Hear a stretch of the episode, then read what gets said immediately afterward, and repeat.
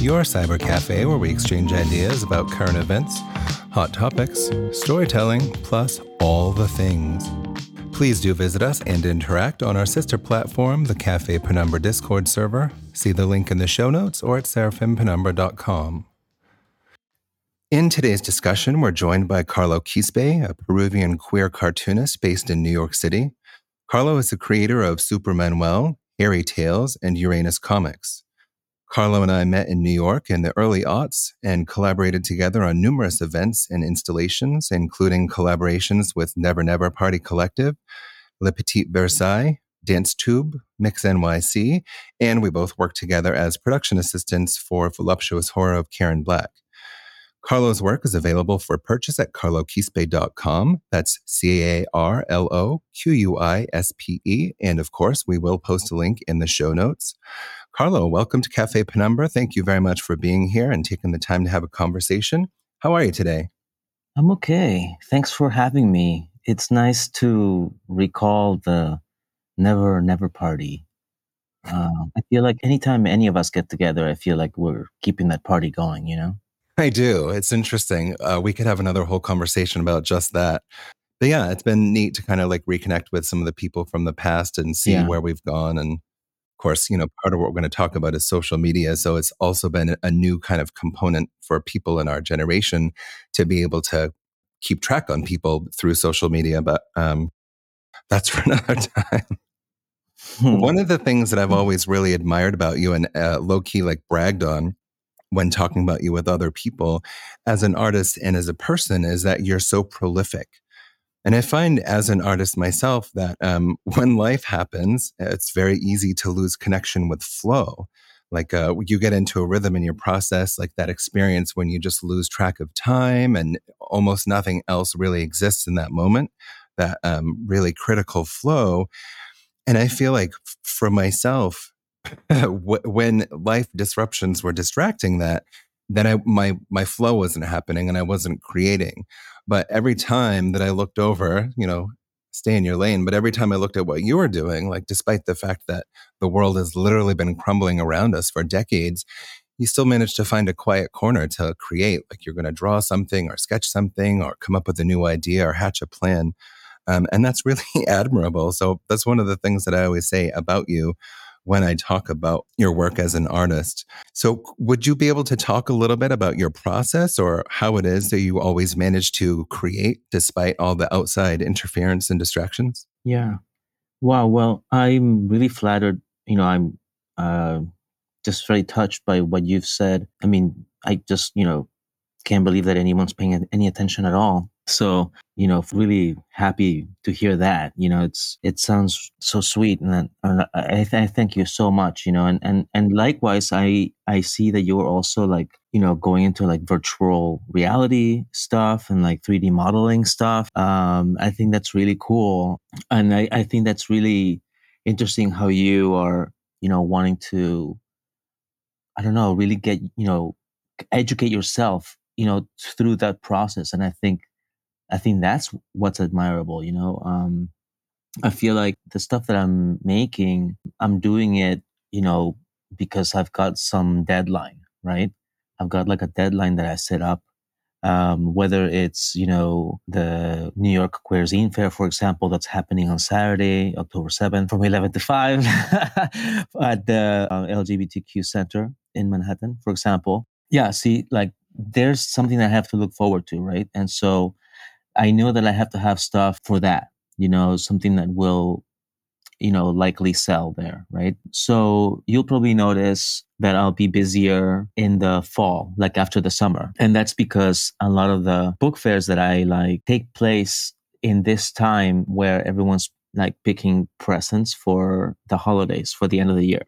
So, you know, if you think about it kind of like a like a little farmer you know you're like cultivating you know and like you know developing stuff that later you're going to then like spend some time selling because like i love to participate you know in publications that are uh, set up with like publishers and you know they have wider distribution and that's really great you know i love all that but i also do my own work to publish my own comics. And so that's also why I may seem busy.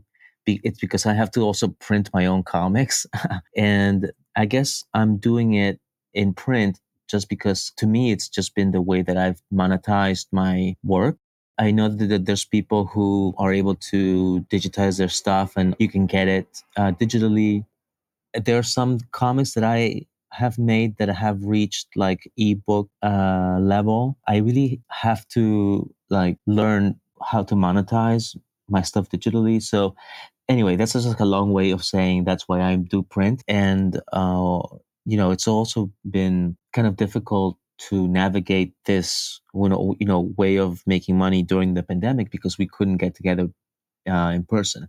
And so I just had to dedicate more time to publicizing my website and having stuff on the store that people would be able to afford and also afford the shipping. That's why the stuff in my website is stuff that's on, in print because the shipping is cheaper for media mail. Uh, when I sell a T-shirt, I have to make. I don't do it through the website. I do it with some other payment method because you know people have to not only pay for the shirt but then they have to pay for the shipping which is usually like $10 or something which then sometimes makes you know depends on the item but sometimes it doesn't make it even worth it to have it you know for sale on the website it only makes sense to have it for sale in person uh, in uh, book fairs or something.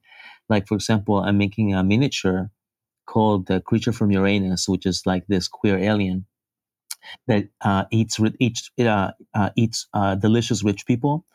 So they, um, you know, I, I, just figured out that rich people are just better fed. And so they're probably more delicious to invading aliens. And so I've got this little miniature that I made, but it's too expensive to ship considering its price. So it only makes sense to really sell it in person. So uh, I mean, at least maybe it'll be an incentive for people to come out to the Gay and Lesbian Center on Saturday, October seventh, uh, from eleven to five. I don't know. Maybe hope. I hope so.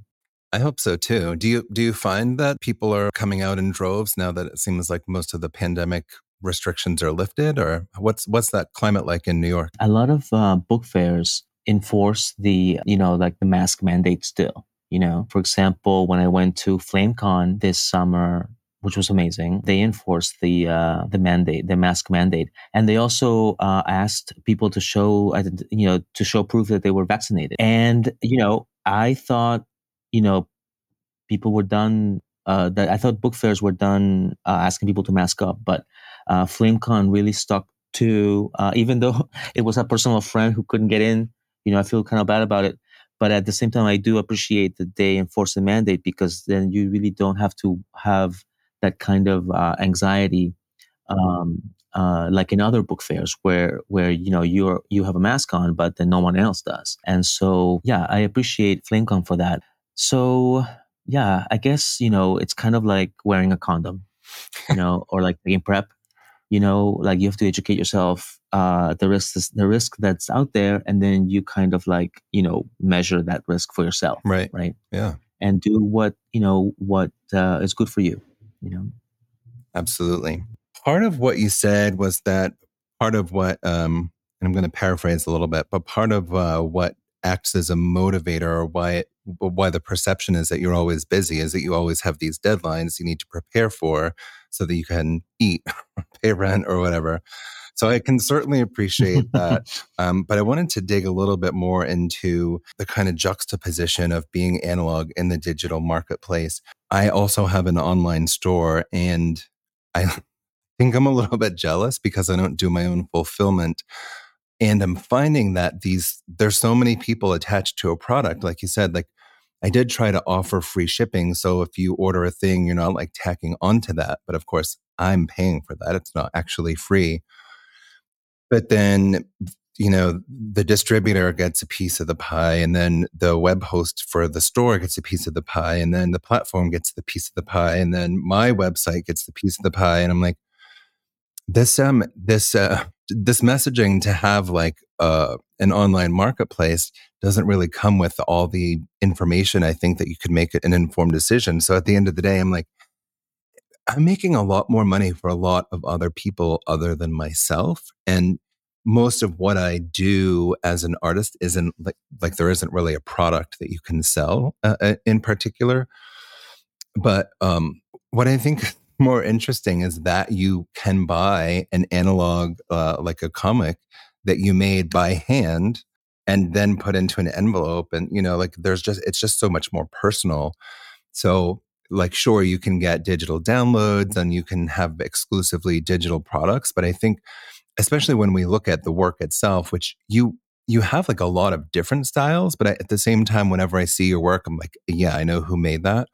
Some of it and I know, I know, it's probably an insult to like compare, but some of it has a very distinctly like Keith Haring like uh, presence to it, and then some of it is you just can't compare to anybody, which is probably a good thing.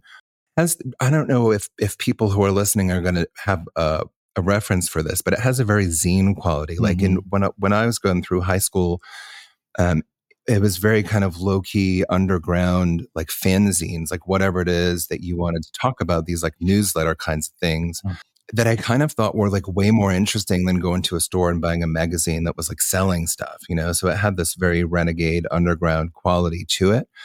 And the fact that you brought that into the current narrative, or it's you haven't brought it, like you've it's just stayed with you, and here we are. Um, so I commend you for that because I think that it makes your, you know, the the work itself has its own value, but then I think the way that you're creating it and distributing it to its audience also is like really reflective of who you are as an artist. So uh, I also wanted to um, go back. We were talking a little bit earlier about when you were creating Supermanuel, which is one of the um, comics yeah. that you have for sale on your website, and you reflected on how you like intentionally utilized a specific style to like achieve a resonance with your mm-hmm, audience, yeah. and it kind of did very well in terms of um, how it was received by the audience. Can you talk a little bit more about how you developed that? Yeah. Um, again, thank you so much for you know your kind words about my work. And yeah. you know i i think that it's a you know an honor to be compared you know with with keith haring. And and you know i i feel like my comics are definitely influenced by uh by keith haring. Uh i love the way that he you know uh used cartoon language in his artwork. Uh, he's always referencing comics in some way um, you know, it's interesting how like you know you're saying that you know the magazine like the zine was more interesting than like other magazines like commercial magazines. But that made just you know that kind of like made me think about how in my own in in the in my own process i'm very influenced by commercial art. And i will take some things from commercial art uh, into my work in a kind of way that uh, Keith Haring did. Like I was just saying, he took comic book language and used it in his uh, artwork. Um, I, I, also like to reference commercial art in my work, um, not just because, um, like you say, it's like a, uh, a way to also like refer, refer to yourself in an autobiographical way because I come from a commercial art background, but I also enjoy things like uh, like comics from different eras. Um, like Supermanuel, for example, when I did that comic, I was trying to fulfill different agendas at the same time uh, with just one comic. So at the time, I was making the comic for a magazine that's called World War III Illustrated, and the uh, title for that, the theme for that uh, issue was uh, "Fight Fascism." This was uh, the 2016 issue, and the editor is uh, Seth Tobocman, and um, it was uh, World War III Illustrated is, is, a, is a political comics magazine uh, that's been going on since the 80s that was uh, started by Seth Tobocman and Peter Kuper. Peter Kuper is a cartoonist that uh, works in uh, Mad Magazine right now. And so, um, and they both graduated from uh, SVA, just like uh, in the 80s, just like uh, Keith Haring. Wow, I didn't know that. and also, they've had like artists like David Wojnarowicz in their comic. And I'm, you know, honored to be a part of this comic, right? And so I'm making my submission, you know, which is like Supermanuel, you know, and I'm, you know, kind of taking this non serious look, you know, at uh, the enemy, you know, who has been nominated to be the conservative nominee, right, for president And so there was like this narrative that uh, he was saying, you know, against Mexicans and against immigrants in general, right? And uh, you know, he wants to put in the Muslim ban, etc. Right? All of these terrible things about making people wanting to wanting to make people afraid of immigrants and uh, incite his already xenophobic base, right? And so it reminded me, I guess, of when uh, the U.S. wanted to get well, when there were there was propaganda back during World War II, you know, that uh, would be uh, cre- that was created to get people to support uh, U.S. involvement in World War II, right? Right. And one of those, um, one of the uh, images that I remember from that propaganda, from that time of propaganda, is a drawing of uh, Captain America, uh, Captain America number one, I think, is uh, has a cover of Captain America punching Hitler, right? And so I redrew that composition with my character instead of instead of uh, Captain America, it was Super Manuel, and instead of Hitler, it was the Republican nominee, right? And so uh, it was kind of like updating the the scenario, and also there's like a Nazi agent shooting at Captain America in the original drawing. At the same time, he's punching Hitler, right? And so in my comic, it was instead of a Nazi, it's an ICE agent that's shooting at Super Manuel, right? And instead of shield of the American flag, he uh, the bullet bounces off of his butt, right? So it's still making like cheeky joke, you know. It's still about like his body, you know. It's still like a physical uh, humor kind of joke, but it's also like pointing out, you know, how the ICE agent is an equivalent to the Nazi soldier. And so the uh, reason why I wanted to do that was because I had to, I wanted to connect the situation we're going through now and the kind of character that I was making. I wanted to connect that to World War II when we were fighting, literally fighting Nazis, right? Right. Um, and not just to make comic book reference, like a visual reference, but also to connect with the older generations that grew up with Superman and with Captain America as like, you know, heroes, right? And I wanted to kind of connect my character, Super Manuel, that even though, you know, there's this anti immigrant narrative, here is a character that actually is heroic and um, is here to save the day not to fuck it up you know? And in the uh, in the comic the, you can see that the style of the comic is from when superman first came out like back uh, almost 100 years ago. Uh, superman was not so much like a soldier that represented us uh, nuclear superiority yet uh, when when superman first came out his enemy his enemy is poverty, really, because he's like fighting villains like Lex Luthor, who are, um, you know, like slumlords, right? And so, again, there's another connection to the situation that we have going on when, you know, the Republican nominee is actually a greedy, terrible landlord as well, right? So, that's also why I thought that connection with uh, the original Superman worked because, you know, when Superman first came out, he was like literally a social justice warrior, you know, who would like fight for the little guy and for like the powerless. And, you know, now he's more like a super soldier, like a nuclear weapon. Uh, but back in when he first started out, he was very much about like uh, defending people from bullies, right? That's that's what he was really meant to do. So yeah, so I kind of like that original conception of Superman, and Super Manuel is more like that. Yeah, yeah, more like the original uh, conception of Superman. Anyway, I could go on. I could go on forever about it. Oh yeah, and, and one more thing. One more thing. The uh, so it wasn't just to connect with the the older generation. It's also I had to make a comic that was also like all ages because at the time I was teaching a class, like a comic book class, right, to uh, you know like uh, teenagers, and so I needed to make a comic for them that was all ages so that they could read it. So that's also why Super Manuel is kind of like a different kind of comic um, because I usually make like adult work.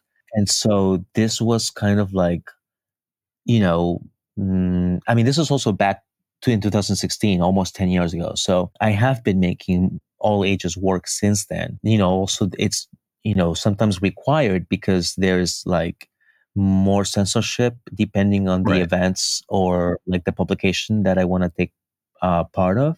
And so, you know, sometimes I have to be like Mr. Fantastic, you know, from like uh, the uh, Fantastic Four, and I have to bend myself yeah. in many different shapes to fit into, you know, a situation that I want to participate in. Right. So I have to be flexible so that I can like, you know, have something to say, whether it's for an all ages audience or for an uh, adults only audience. Right. Wow. You, there's a lot to unpack. So first, I would want to say that um, I think yeah. I think I, I, mean I looked at that um, that comic certainly in researching and felt like I get it, um, but then to hear you explain it, it's it just blows my mind how layered and complex something that most people would perceive as just you know line art scribbled on a piece of paper. Not that I'm saying that about your work um, but has such political commentary. Yeah. Yeah, yeah. No, but I it does it does have that it does have like that um levels it has like levels of of like superficiality uh but then like if you know more about like comics history right. like if you know about Jack Kirby drawing that cover you know of Captain America if you already know about it then you will make that connection um but then if you don't know uh, it'll still have uh, like a cool dynamic you know quality. But uh, yeah i am trying to you know try to uh, understand i understand that not everybody will be able to understand every single thing about it uh, depending on their familiarity right. with not just comics but also like political subjects. Because some people really out there are just clueless. So i have to you know i have to also work with them you know and kind of like you know, if they don't know anything about the subject, then here is my take on it, you know? Right. I feel like you, with that particular project, not to like pick one out or whatever. I just remember when we were talking about it, I was particularly interested. But I feel like what you've hit on here is that you've created a, a work that's intended for all ages and specifically built in a reference that's directed at the boomer generation, right? But then also you used exactly the same comic and the same yeah. material and the same message to to teach a class to young people and i feel like okay so you have a breadth of you know a demographic there that you're reaching with the same all ages uh, content right?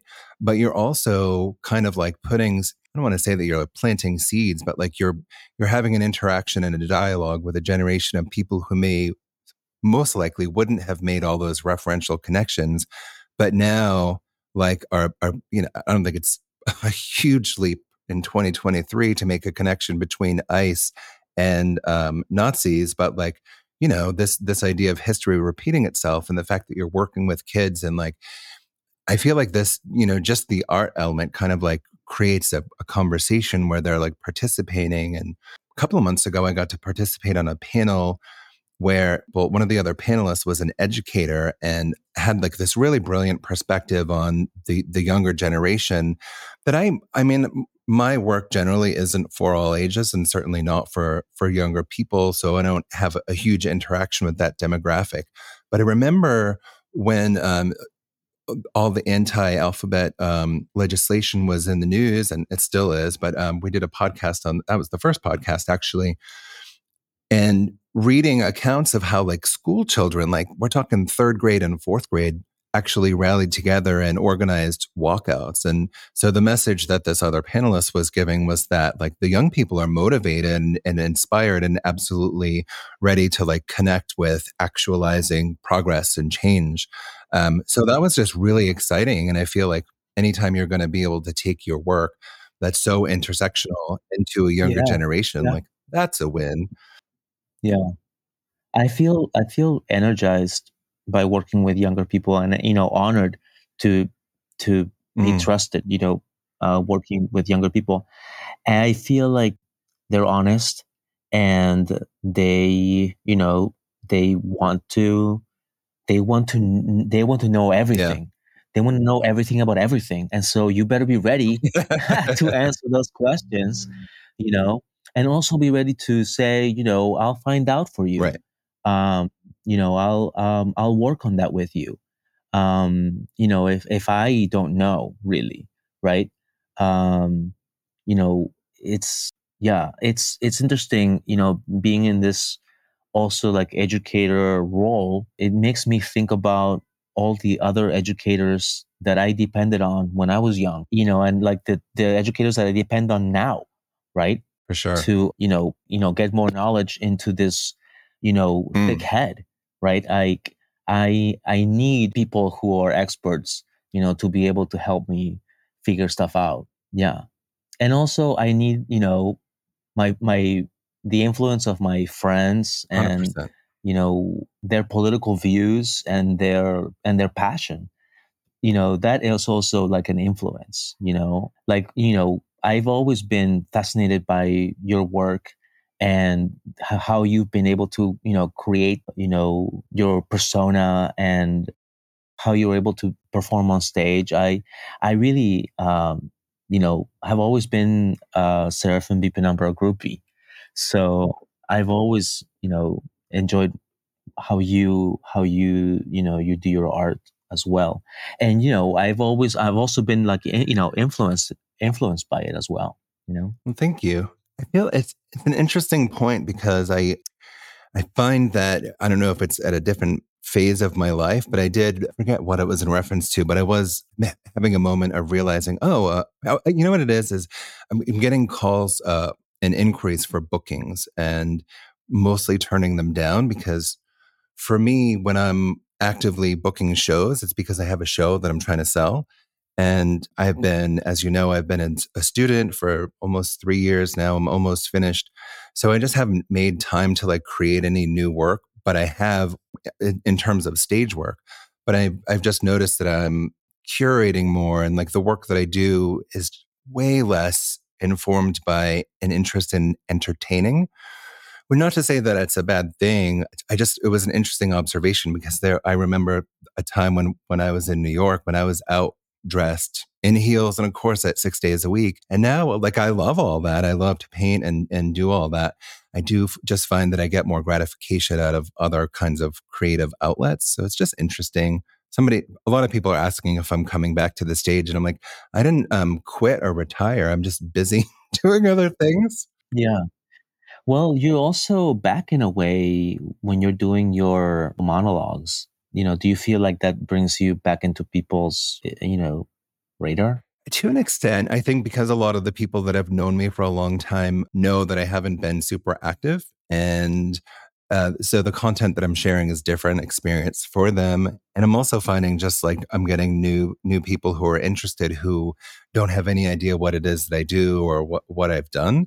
So I find that like the little short videos and things yeah. are like just a way of like connecting to an old audience to say that I'm still here, and um, and to new audiences, just you know, just to have them join the conversation. It's been fun, and it, and it's definitely been a creative outlet. Mm-hmm sometimes I think I'm crazy because of adding the amount of stuff that I take on. Sometimes feels a little bit overwhelming, but I honestly wouldn't have it any other way. I do feel overall just like lucky that most of what I get to focus on is some creative project or endeavor or other. So, yeah, I mean, thank you. I appreciate it. Yeah, it's been it's been an interesting journey. I think at this point, when when we've been around uh, as long as we have, like you start to see things change, and a, a little bit. That's kind of leading into my next question. Uh, we talked a little bit about how, as an artist of any kind, trying to carve out a space for yourself involves a very high degree of marketing. Mm. I remember being in art school back in the early '90s, just out of high school and there was no you know the program itself was focused on honing your skill like uh, improving the relationship between your eye and your hand or whatever medium it was that you were working with. But there was no mention of marketing or branding like i don't think the word branding like came to public awareness uh, at that point yet. But there was no education about like okay once you improve yourself as an artist which is kind of silly because you're always improving yourself as an artist but like just no uh, mention of how to how to make money, right? Like, um, and so the program that I'm in now is kind of the polar opposite of that, where they have uh, a lot of the focus is on um, how to how to get a job and what kinds of skills you need to collect to go after them. And um, a lot more of it is focused on branding and making sure that you have an internet presence, which is very different. It does seem that some forms of art lend themselves more readily to digital market, marketing. But one of the things that distinguishes your work is that it's very organic, it's handmade, and in some cases, it has a very almost vintage zine quality to it, like I mentioned before, which I love. Um, I'm wondering how you feel about being an artist and dividing your time between creating and selling. Um, and how do you think social media has impacted this? yeah, okay. Hmm. Well, I feel definitely, you know, well, I guess even back when I got out of school in the year 2000, uh, you know, that's when animation, like 3D animation, mm-hmm. was first coming out. And suddenly everything that I had learned for the last four years was just completely irrelevant. And like it was all about, and I, I guess I'm just talking about in general terms, you know, like, I mean, you, it's just like, you know, I was trained, you know, in like studio arts and um, suddenly everything became digital, right? And so it was up to you, you know, to just pick up this new tool, you know, uh, similar in a way to now what's going on with like AI tools, right? And, um, mm-hmm. you know, they just, you know, had the uh, writer strike because, you know, they want to make sure that they don't get replaced by AI, right? And so, yeah, you know, they want to make sure that it stays in its place as like a tool and then the person who actually gets paid is the writer right? Like the creator right?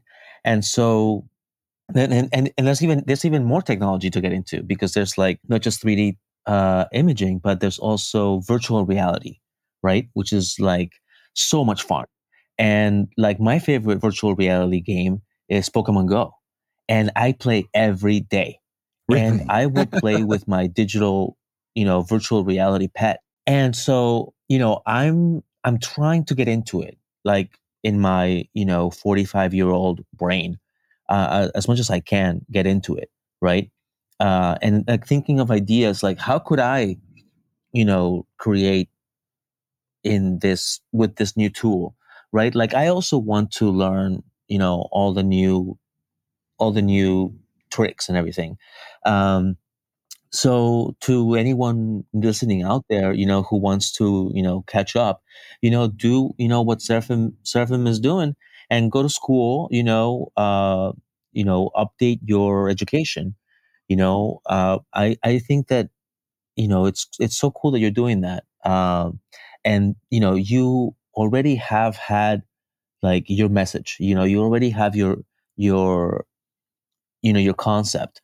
And so that's what's important, you know, because there's going to be always new technology. There's going to be always something new to learn, you know. But what I think what's important is that you remember your story and, you know, what the message of your story is, you know, because there's then there's then you can like liberate it from, you know, the liberate it from, you know, it's it's like physical reality right? And take it take it somewhere else you know? Like for example when i when i did my hairy tales mini comic and then you know it was eventually turned into a, an anim- animated short uh, thanks to pablo oliverio from from argentina. You know and that's someone who i met through mix right? And so to me making that cartoon it meant like i had a chance to honor not just like R.O. Blechman and the ink tank and my commercial uh, animation background, but also now I was also honoring Mix NYC and SKJ and Sarah Schulman and Act Up and all this other stuff where Mix comes from, right? Um, which is the only reason how I was able to meet Pablo, right, the director of the cartoon. And so that's what I was able to. I was able to to kind of bring two worlds that I live in right? And two parts of my life I was able to bring together through making that cartoon, right? and it was you know the message really was about loving your uh, body hair. That's what Hairy Tales is all about, right? That's what like my gay werewolf at the end, you know, he still feels like a monster because he's so hairy, but uh, you know, uh, he at least he found someone who appreciated him for how he really is, right? yeah, because like um, I had a friend, you know, who was shaving his back hair for his boyfriend, and I was like, well, you know, that's cool that you have the option, right, to shave or not shave. Uh, but but uh, I would prefer it, like for me personally, like if like you know nobody ever shaved, I, I like it natural, and so that's kind of like why I, I made hairy tales, right? And so yeah, I kind of just wanted to be kind of like celebratory of like body hair. But you know, this is also like pre-bear, like pre, I guess like at the same time, maybe. Mm, but you know, it, like the the bear identity became popular eventually, and now it's like dominating, right? So I like to feel like I was like in the werewolf, you know, uh, appreciation, you know, group, like you know, before before all that. So yeah, that's that's what I think about like adapting, you know, your work into animation or like to other forms of like, mm-hmm. you know, entertainment or or art, you know.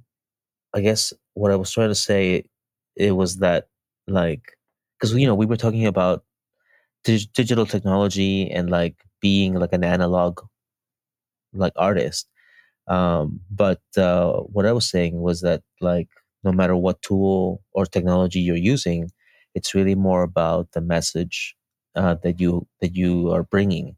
You know it's more about like what the uh, uh what uh, the moral of your story is you know um, and and if you have that uh, if you have already you know figured that out then you can take it in you know and and you know have like your art in uh, any kind of way out there whether it's digital or physical uh, what's important is you know what you're saying with it you know totally agree totally agree so, if um, is there anything that you're working on now that you're able to share with us? Any projects coming up? Uh, yes, I have uh, three projects coming up um, that I'm working on at the same time, and uh, they're all really different from each other too, which is what's more fun about it. Um, and so, the first one that I'm doing is a comic that is called uh, Carlito in America and it's like a second part to the comic that I did um, in 2019 called Carlito, which is about like what it was like um, to live in Spain and to like immigrate to uh, New York in the early 90s. And um, the comic Carlito in America is to be a little different because it's more about what it's like to actually live here, uh, what it was like to actually, you know, I guess what I mean by here is what it was like to live in Long Island in the early 90s as a Peruvian kid in a mostly white suburban atmosphere, you know, having to like adapt to the language and also at the same time discovering my sexuality and at the same time being like part of like the way that my parents divorced. So yeah, so that's one project. That's what the Carlito comic is about. It's kind of like uh, coming to a coming of age comic, right? Then I'm doing a comic about the current Peruvian crisis that started last November when there was uh, another political, another uh, presidential coup, and the you know the president who tried to overthrow the Congress was sent to jail even though he was doing what he, you know, what he thought people wanted him to do because there's so much corruption going on. And you know he couldn't get his agenda through because of these obstructionists you know uh, congress people. And so he was going to you know have a brand new congress but then the congress was like no you're not and you're going to jail and so they appointed the, uh, the vice president and then she started killing all the protesters i mean well at least uh, one protester per day as you know that's like a, what it averages out to the, like there was when, when she when they when the Congress sent the ex-president to jail, a lot of Peruvian people who supported him, you know, started protesting, especially people from the uh, regions uh, outside of Lima.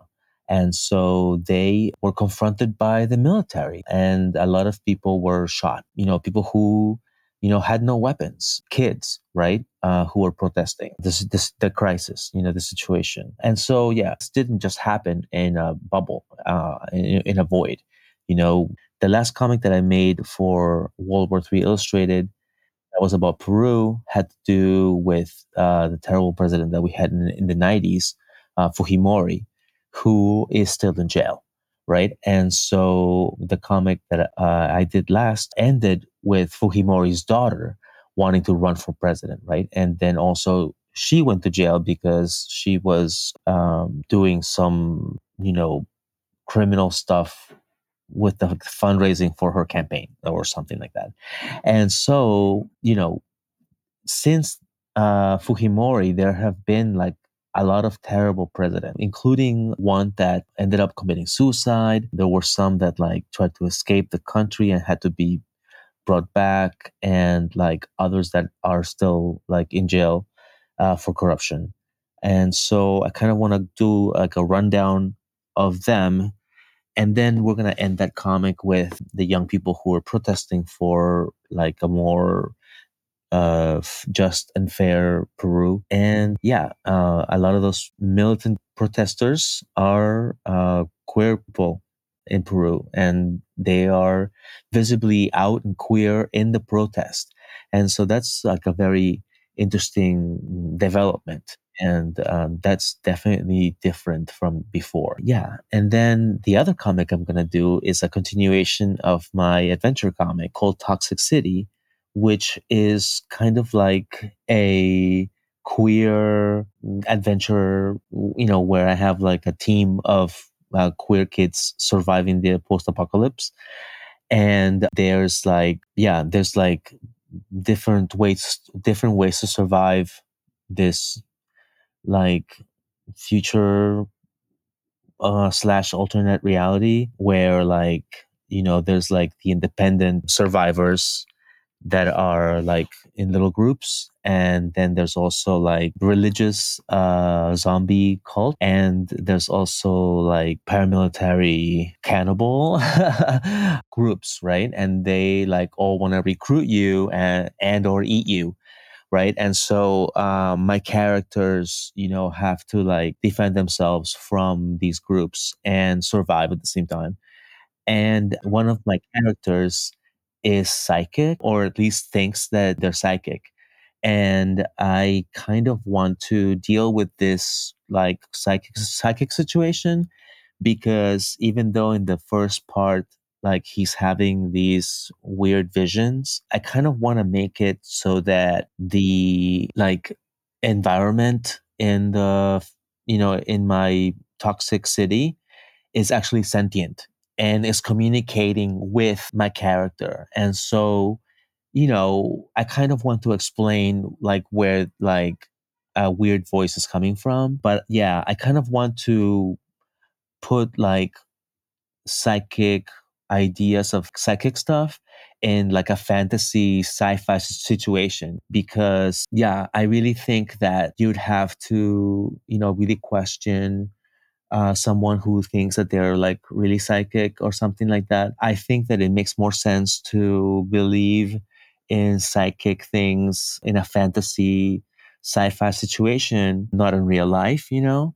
And so, yeah, that's why I'm putting this psychic character in this like fantasy world because at least in my personal opinion, right, this is I'm not trying to, you know, like, you know, talk about anyone else uh but myself, but like I want to you know, make this character psychic in this fantasy world. Yeah, that's why that story kind of exists you know, in its own kind of alternate universe, you know, because I do make comics about like the world we live in, but I also like to do stories about alternate realities. I guess that's what, what you'd call it now. You know, a multiverse, right? Yeah. So those are the projects I'm juggling right now. You know, and also there's like the New York Queer Zine Fair happening at the center uh, on on Saturday, uh, October seventh, from eleven to five, and that's gonna be you know the the big event I'm looking forward to at the moment. After that, we'll probably try to organize more queer comics group readings. I'm thinking about places like Bluestockings or other, you know, like alternate uh, spaces, you know, for our um, for our events. Yeah, yeah. I hope that uh, we're able to have it while you're in town or something. And you know, thank you so much for making this time for us. I really appreciate it. Um, it means a lot to be able to reconnect with you and, uh, you know, keep uh, the party going, so to speak. Awesome. Well, thank you very much for that. I do appreciate it. Thank you. Thank you for asking. And thank you so much for, you know, spending time with me. I really appreciate it. Thanks again. We're all looking forward to seeing your work and um, looking forward to speaking with you next time.